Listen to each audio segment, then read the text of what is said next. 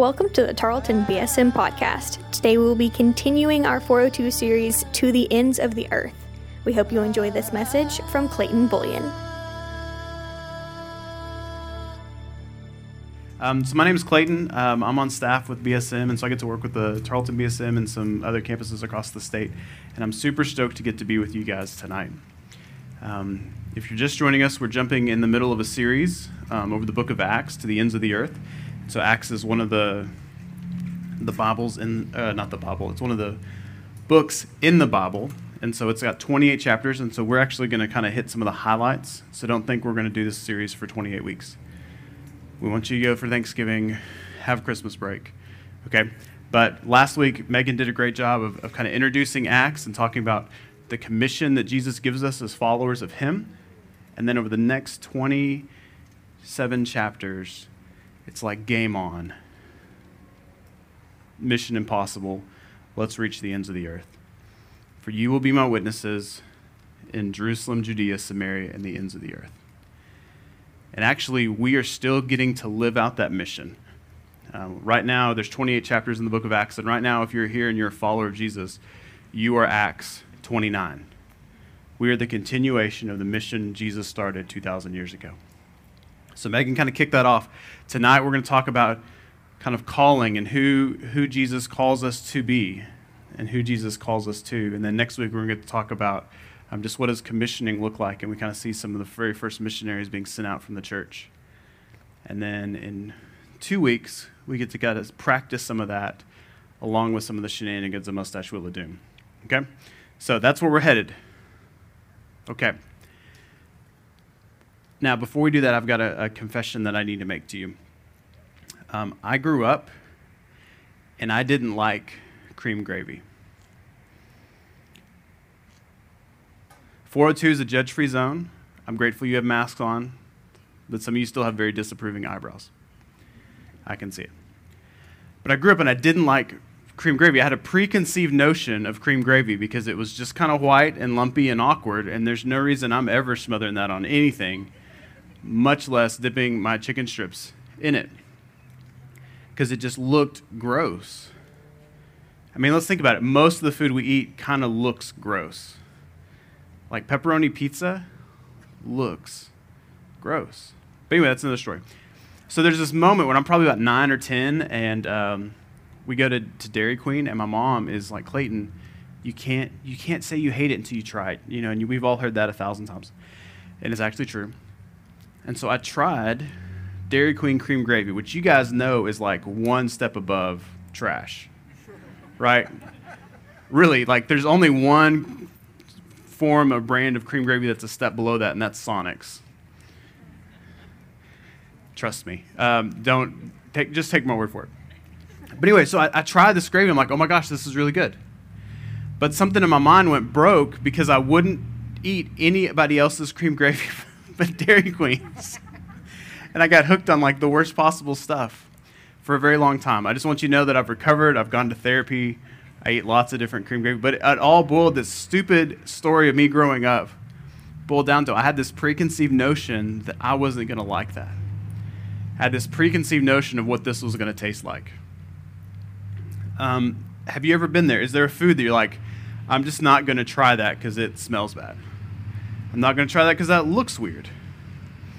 You know, for those of you who've done cross cultural missions, there's that moment where you're serving overseas in a different location and somebody cooks something up and serves it to you, and you're like, I don't know if I can identify this. And so you pray the missionary prayer God, I'll put it down if you'll keep it down.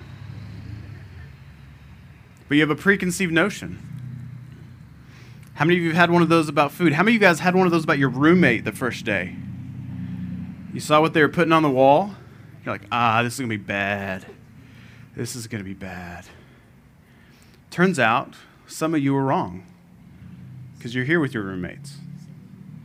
Some of you were right, but some of you were wrong. If you had preconceived notions, here's the funny thing this is what I've learned as a parent, okay? I had a preconceived notion of why my parents were always angry, and it's because they were just angry people. I didn't realize until I was a parent that it, sometimes kids are dumb. And actually, I was the source of most of their anger. And I realize we're streaming that. If kids, if you're watching this, I love you. I did not mean it that way, in context. Um, but there's these moments. Many of you, some of you guys had a preconceived notion about Tarleton because some of you guys are from very small towns around the area, and you're like, "There's no way that I'm going to 13th grade at Tarleton with the rest of my graduating class that can't hack it and get somewhere else." And then you toured campus, and here you are Adam, you can't say that. You are from England. That is not near, okay? But there's this moment you had these preconceived notions. How many of you had a preconceived notion about God? This is what who he is. This is what God thinks of me. Preconceived notion about these are the kind of people that love God and these are the people that don't love God. Preconceived notion about these are the people that God loves and these are the kind of people that God doesn't like. And sometimes we've kind of just taken in some of these notions and just kind of taken them as fact. And for a good portion of the book of Acts, kind of the first half of Acts, we see God stepping in over and over and breaking some preconceived notions that the first church had. So, before we kind of jump into that, actually, let's let's go ahead and just talk about. We're going to be in Acts 10 tonight. So if you got your Bibles, flip them open, flip them on. Don't worry about it. If you don't have, the words will be up on the screen. But kind of cruising into this, I want to kind of open up the big idea. And the big idea is simply this God wants to change the world, and He wants to use you to do it. God wants to change the world, and He wants to use you to do it. You are plan A. There is no plan B. God's goal is to see that every person has access to the gospel, which is the good news of Jesus, and a chance to accept his love and to have a relationship with him through the forgiveness of the sins. And God, his primary way to accomplish that mission is the people of God. God wants to change the world, and he wants to use you to do it. And the book of Acts proves this over and over and over again. Let me give you two stats about the book of Acts, all 28 chapters. 39 of the 40 miracles that show up in the book of Acts. People being raised from the dead, demons being cast out, people being healed, entire families coming to know Jesus. 39 of the 40 miracles recorded in the book of Acts happen outside of the gathering of Christians. 39 out of 40 miracles happen not in this setting but when you are living out your daily life somewhere else. The book of Acts teaches us, teaches us that it's not about when the church gathers, but it's when the church scatters that the kingdom of God breaks in. The Holy Spirit shows up in the book of Acts 52 times. 36 of those, which is the majority by a good which is the majority by a good portion, the Holy Spirit shows up speaking through somebody to somebody. 36 of the 52 times Holy Spirit shows up, he shows up speaking through somebody to somebody else. God wants to change the world, and his primary tool to do that is you. Not your neighbor, not your roommate, you. When Jesus sat down and said, you will receive power when the Holy Spirit comes upon you, and you will be my witnesses. He's talking to the people gathered there, but that the people who hear from the people gathered there and the people that heard from them. And so it, the gospel came to you on its way to someone else. Okay, so we're in Acts 10. So to catch you up, what goes on in the book of Acts? Acts 1, we talked about it last week. Jesus gives the commission. The Holy Spirit's going to come, get ready. He's going to light you on fire. It's going to be amazing. He's going to give you power, and you're going to go from your hometown to the ends of the earth and everywhere in between. Acts 2, the Holy Spirit shows up. Amazing things happen. 3,000 people come to know Jesus in one day. The church blossoms from 120 to 3,000 in a couple hours. Okay, you thought freshman orientation was crazy? This was crazy. And all of a sudden, the very first megachurch is formed First Baptist Church, Jerusalem. Boom. Acts 2. Or it could be First Method. I mean, just whatever. The First Church Jerusalem shows up. Here's this really interesting thing. In, in Acts 3 through 7, there's some really amazing miracles that happen. But it's all centered around Jerusalem. It's really this really interesting picture because Jesus says, Hey, you're going to be my witnesses in Jerusalem and the ends of the earth. And then he like lights a fire and the church blows up to 3,000 people and they don't go to the ends of the earth. They hang out in Jerusalem. They clump up. They say, This is a lot of fun. Let's keep meeting each other's homes. And there's some good things. People come to the Lord, there's some miracles that happen. But God, in His sovereignty, looks down and goes, This is not what I said. I said ends of the earth or bust. And so in Acts chapter 8, God intervenes, and persecution breaks out, and the believers begin to scatter. And with that, in chapter 8, you see a guy named Philip, and Philip goes to Samaria to the Jews that are in Samaria and begins to share the gospel. There's this moment where Philip goes to an Ethiopian who's become a Jew and he shares the gospel. But even in that, they spread out from Jerusalem, but they're only talking to people who look and believe like them, that they have a common language with. Acts chapter 9, Saul comes to know Jesus in a very powerful, miraculous way. He was one of the chief persecutors of the church. And so, Acts chapter 9, God begins to set the stage for the ends of the earth to hear and respond to the gospel, which is where we roll in on Acts 10. Now, if you're new to us, you're new to the Bible, your Bible's divided up into two parts Old Testament, and New Testament. Old Testament is, is God creating the world and working with this people called Israel. There's a lot of promises in the Old Testament that are fulfilled in the New Testament through the person of Jesus. And the way the New Testament is broken up is you have these four gospels or these four witness accounts of Jesus and who he is and what he does his miracles, his death on the cross for the forgiveness of your sins and my sins, his resurrection from the dead. And then Acts is the birth of the early church. So it's like the first 30 years of the church. And so we're going to drop in in the middle of Acts, which is some eyewitness accounts, some recording, some historical documents of saying these are the things that the church did. So we're going to do all of Acts 10 tonight. Buckle up. If you've never read a full chapter of Scripture, guess what? You can mark that off your bucket list tonight. Okay, so we're going to break this up in chunks, but we're going to go fast. So get ready. Here we go. Acts 10, verse 1. At Caesarea, there was a man named Cornelius, a centurion in what was known as the Italian regiment. He and all his family were devout and God fearing, and he gave generously to those in need and prayed to God regularly.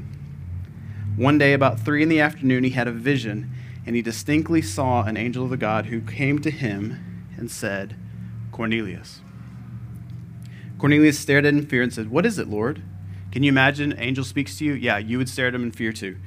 What is it, Lord? The angel answered, Your prayers and your gifts to the poor have come up as a memorial offering before God. God sees you, Cornelius. Now, send men to Joppa to bring a man named Simon who is called Peter. This is one of the really fun things about Scripture. He says, Go to find Simon, but just so you know, his friends call him Peter. This tells us something about God. Number one, God sees you. He sees you.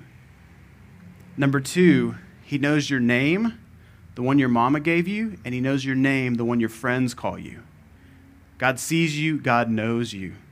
So go find the one who's called Peter, for he's staying at Simon the tanner, whose house is by the sea. Verse 7 So when the angel who spoke to him had gone, Cornelius called to his two servants and a devout soldier who was one of his attendants. And he told them everything that happened, and he sent them to Joppa. Full stop. Cornelius some context on this. Cornelius is not a Jesus follower. He's a man who loves God, but he doesn't know God. He's a fan of God, but he doesn't know God. Like for some of you guys who are diehard Dak Prescott fans, and you know all of his stats, and you're mourning and weeping and grieving about the Cowgirls season, and you're just suffering, but you don't know Dak. Okay? Cornelius knows a lot about God, but he doesn't know God face to face. God knows him, but he doesn't know God. but he wants to serve them and he wants to know them. And notice this that God comes to him. God comes to him. God is a God who comes after people. John says, uh, Jesus says in John 20, 21, it says, As the Father is sending me, as the Father has sent me, so I am sending you. God comes in on a rescue mission. He wants to be known. God is coming to know people. He is not hiding in some heavenly labyrinth, waiting for us to navigate through all the, the maze of life, and God willing, we get in the end and end up in heaven. No, God is coming to us. He's the same yesterday, today, and tomorrow, which means that there are people all over the world who are seeking God just like Cornelius was then. They are seeking God right now. And they are begging God for someone to explain it to them. Acts 8 Philip rolls up on the Ethiopian. The Ethiopian's reading the Bible, has no idea what he's reading, and he says, How can I understand this unless someone explains it to me? We're going to see this happen over and over through the book of Acts. There are people who God has prepared who are waiting for someone to explain it to them.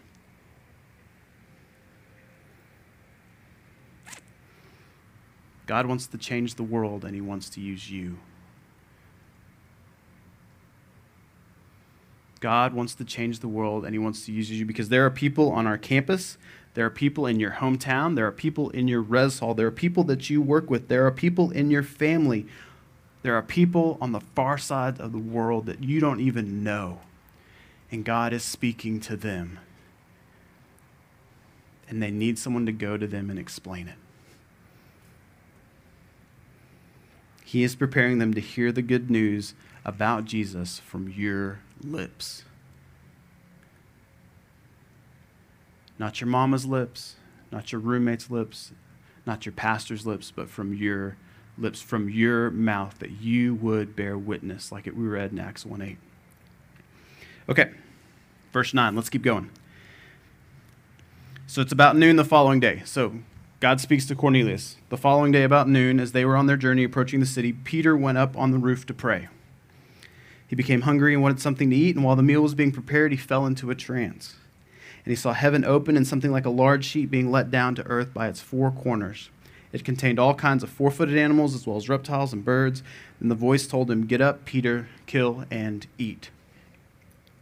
Surely not, Lord, Peter replied, for I have never eaten anything impure or unclean. The voice spoke to him a second time Do not call anything impure that God has made clean.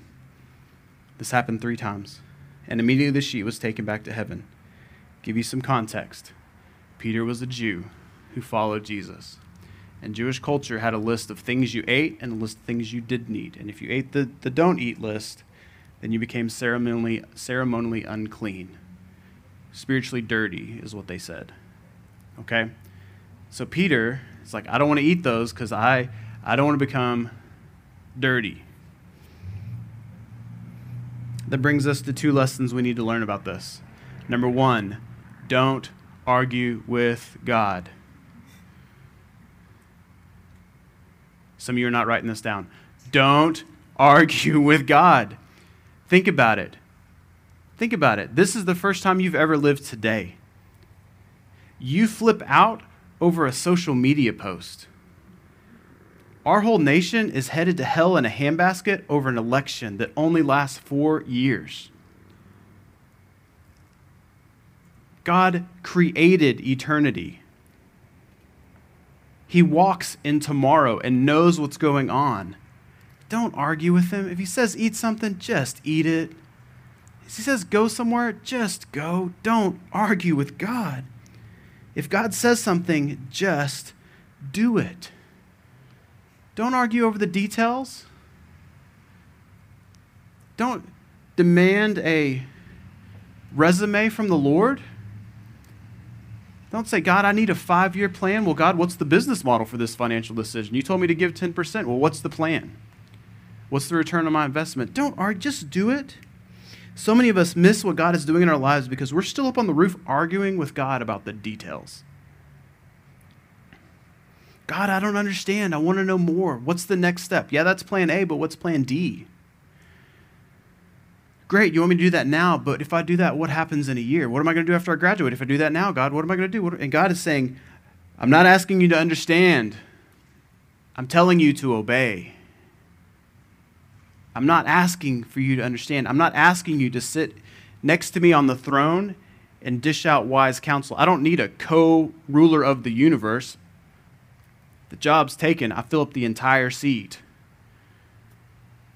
The details are mine to deal with, the obedience is yours to walk in. So Peter wrestles with God. Verse 17. So while Peter is wondering about the meaning of this vision, the men sent by Cornelius found out where Simon's house was and they stopped at the gate. So they called out, asking if Simon, who was known as Peter, was staying there. So while Peter was still thinking about the vision, the Spirit said to him, This is the beautiful thing about God. Sometimes you're going to say, God, I don't get it. God, I, want, I want more information. And let me tell you what an angry, vindictive God would do. He would thump you in the head, strike you with a bolt of lightning, and be done with you. Right? Rise and eat. But God, I don't want to be unclean. Bzz. Game over. But notice what happen- notice what happens here.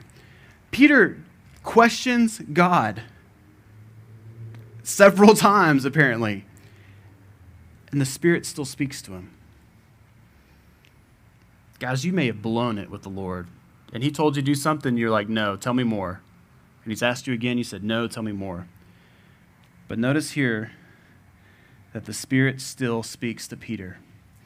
It said, Simon, three men are looking for you, so get up and go downstairs and don't hesitate to go with them, for I have sent them. So Peter went down, he obeys, and he said to the men, Hey, I'm the one you're looking for. Why have you come? So the men replied, We've come from Cornelius the centurion. He's righteous and God fearing man who's respected by all the Jewish people. A holy angel told him to ask you to come to his house so that he could hear what you have to say. Man, that's a heck of an introduction.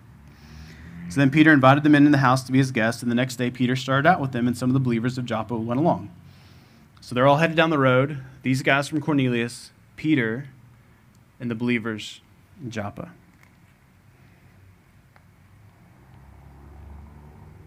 So the following day he arrives in Caesarea, and Cornelius was expecting them and had called together his relatives and close friends. Guys, Peter walks in, and there's a huge gathering. It's a house party. Definitely was not during Corona.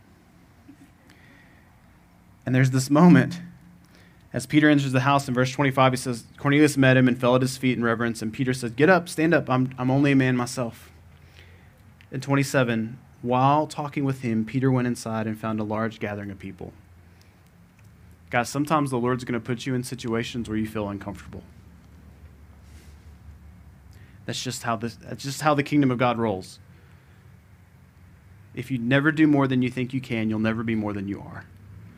And in this moment, Peter steps into a room full of people he doesn't know.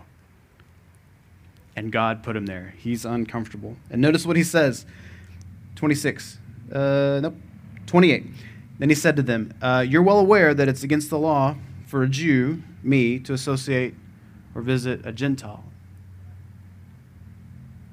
a non Jewish person. This would make me, by me coming in this house, I just want you all to know, guys, this makes me unclean. What a cruddy way to introduce yourself. hey, hi, unclean person. I just want you to know that I'm breaking some laws here. Be grateful.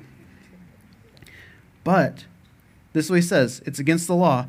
But God has shown me that I should not call anyone impure and clean.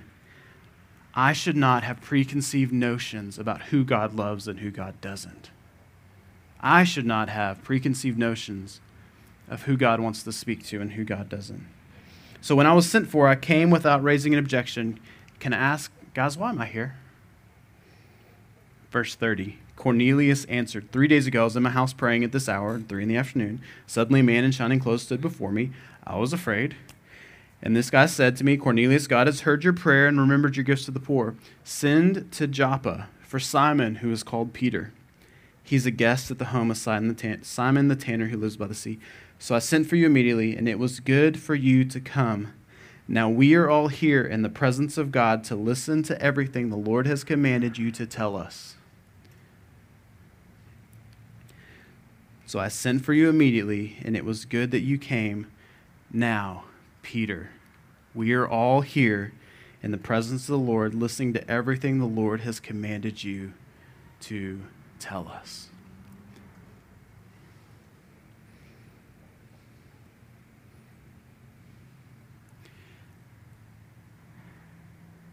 Guys, there's moments. There's going to be moments where the Lord sets the table for you to bear witness to how good He's been to you. And they're going to be beautiful moments. But those moments only come after you get off the roof.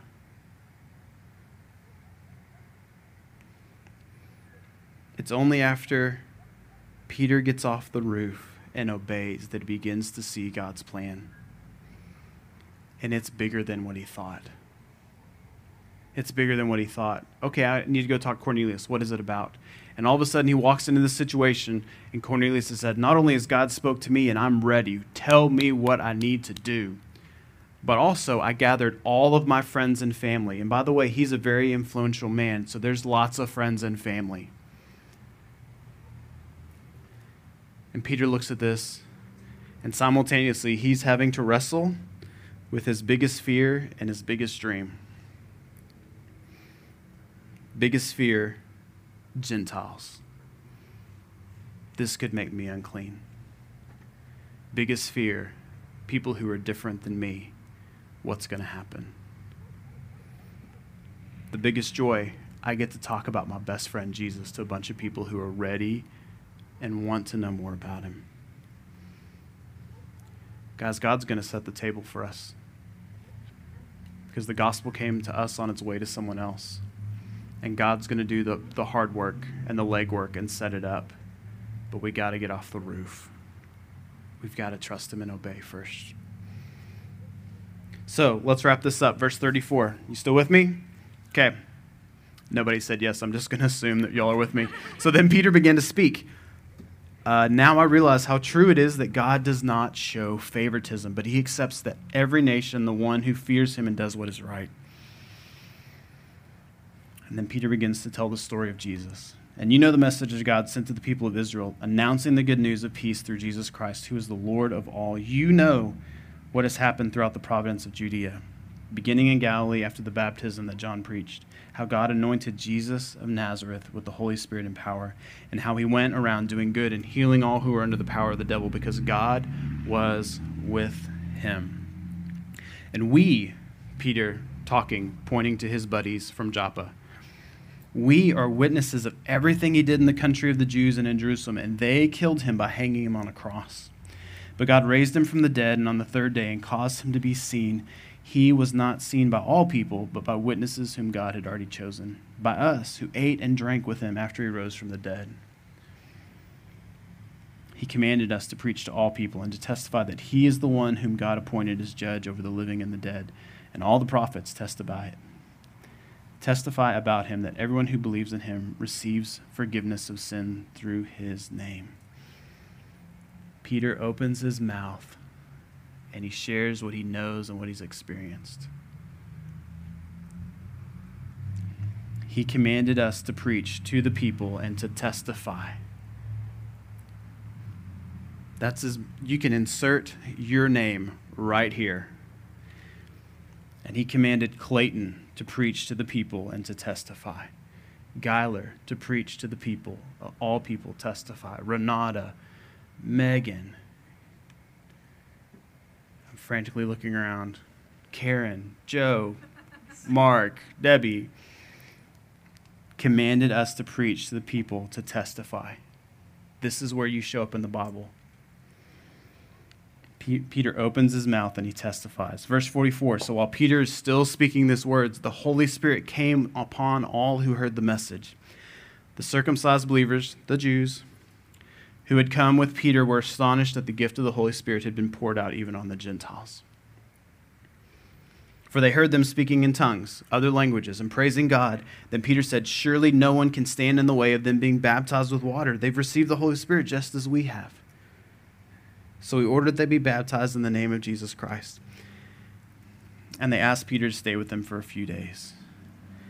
Now, guys, let me ask you what's a better way to spend a weekend?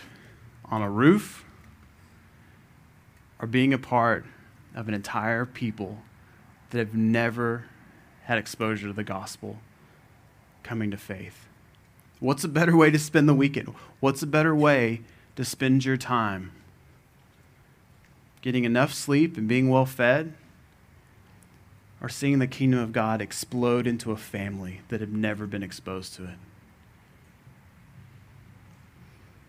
If Peter would have sat on the roof and argued with God, you know what he'd talk about 10, 15 years later? Nothing.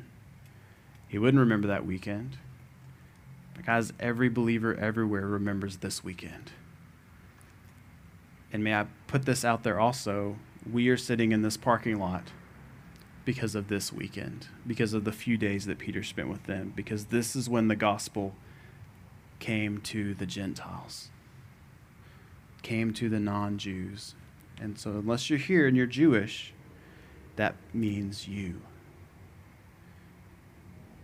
This is the moment where our people got grafted into the Bible.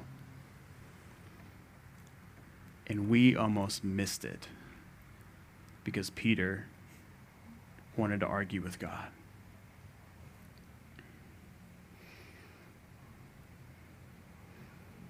Three years before this moment, Peter was working on his life goals working as a fisherman, family business in his hometown, had everything he ever thought he wanted. Had a wife, probably working on some kids, the Galilean dream, the white picket fence. And there's a moment where Jesus walks by in Matthew 4, verse 19. He says, Come follow me, Peter, and I will make you fish for men. I will make your life about seeing others meet me. Three years later, after following Jesus, he's a part of something bigger than he, anybody in the known world at this point could ever imagine. Seniors, some of you guys started walking with Jesus about three years ago. And he's been leading you to bigger callings and things that are stretching your faith more than you could ever have hoped for. And I'm really proud of y'all. Some of y'all experienced the stretching being involved in mission trips. Some of you thought, there's no way I'm going to serve overseas. There's no way I'm going to spend a summer. There's no way I'm going to Beach You are not making me go to Beach That's crazy. And God used it. Some of you are still on the roof arguing with God. And you're wondering why you're not growing in your Christian walk. You're on the roof arguing with God and you're wondering why God's not talking to you anymore. You're on the roof arguing with God and you're wondering where's the joy that the Bible promised? Where's the power over sin that the Bible promised?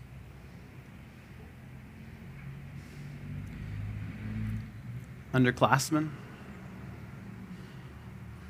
what do you want your life to look like? Sure, you you could have your dream but I could tell you that God's dream for you is bigger than anything you can imagine. And you say, well, prove it. Well, read the Bible. Everybody who encountered Jesus, God grew their dream bigger than they could ever imagine. And looking back on the end of their days, they would look back and say, I am so glad I got out of the boat. I'm so glad I dropped the nets and followed Jesus. I'm so glad I left the tax booth and followed. I'm so glad I left my lifestyle of adultery to follow Jesus. I am so glad I gave up this, this, this, and this to follow Jesus.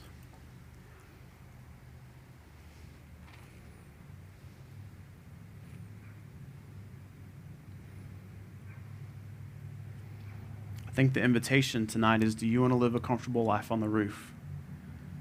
Or do you want to be a part of changing the world? Because God wants to change the world and He wants to use you. And there are people and there are families and there are whole pockets of our population that God has ordained for you to be the mouth that testifies and bears witness. Are we going to get off the roof? Are we going to be obedient? Or are we going to choose comfort? Or are we going to choose our plan? Are we going to have a preconceived notion of, well, God, this is my plan and this is the best plan? No, guys, it's not. Give up your small dreams. God's got bigger things in store. There are people that God is drawing to himself, and the one God is planning to use to share with them is you, and you, and you, and you, and me. Are we going to be obedient, or are we going to stress over the details? Thank you for listening to the Tarleton BSM podcast. If you enjoyed this podcast, make sure to subscribe. To keep up with everything Tarleton BSM, follow us on Facebook, Twitter, and Instagram at Tarleton BSM. See you next time.